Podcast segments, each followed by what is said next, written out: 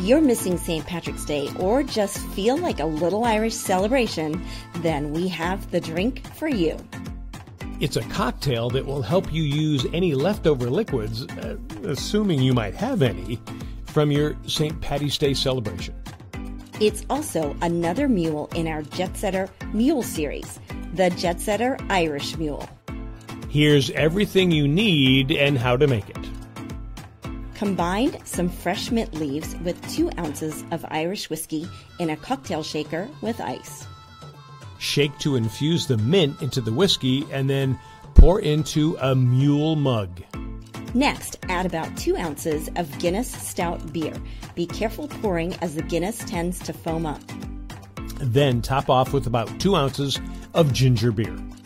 Again, use caution when pouring due to foaminess. Squeeze in a fresh lime wedge and throw into the mug.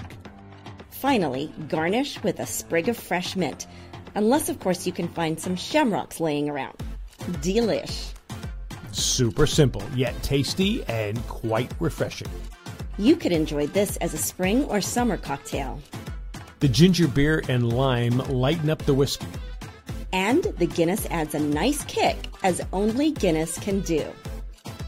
Cheers, jet setters. Or you can say sláinte, which is how you say cheers in Irish and literally means health. Sláinteas, jet setters.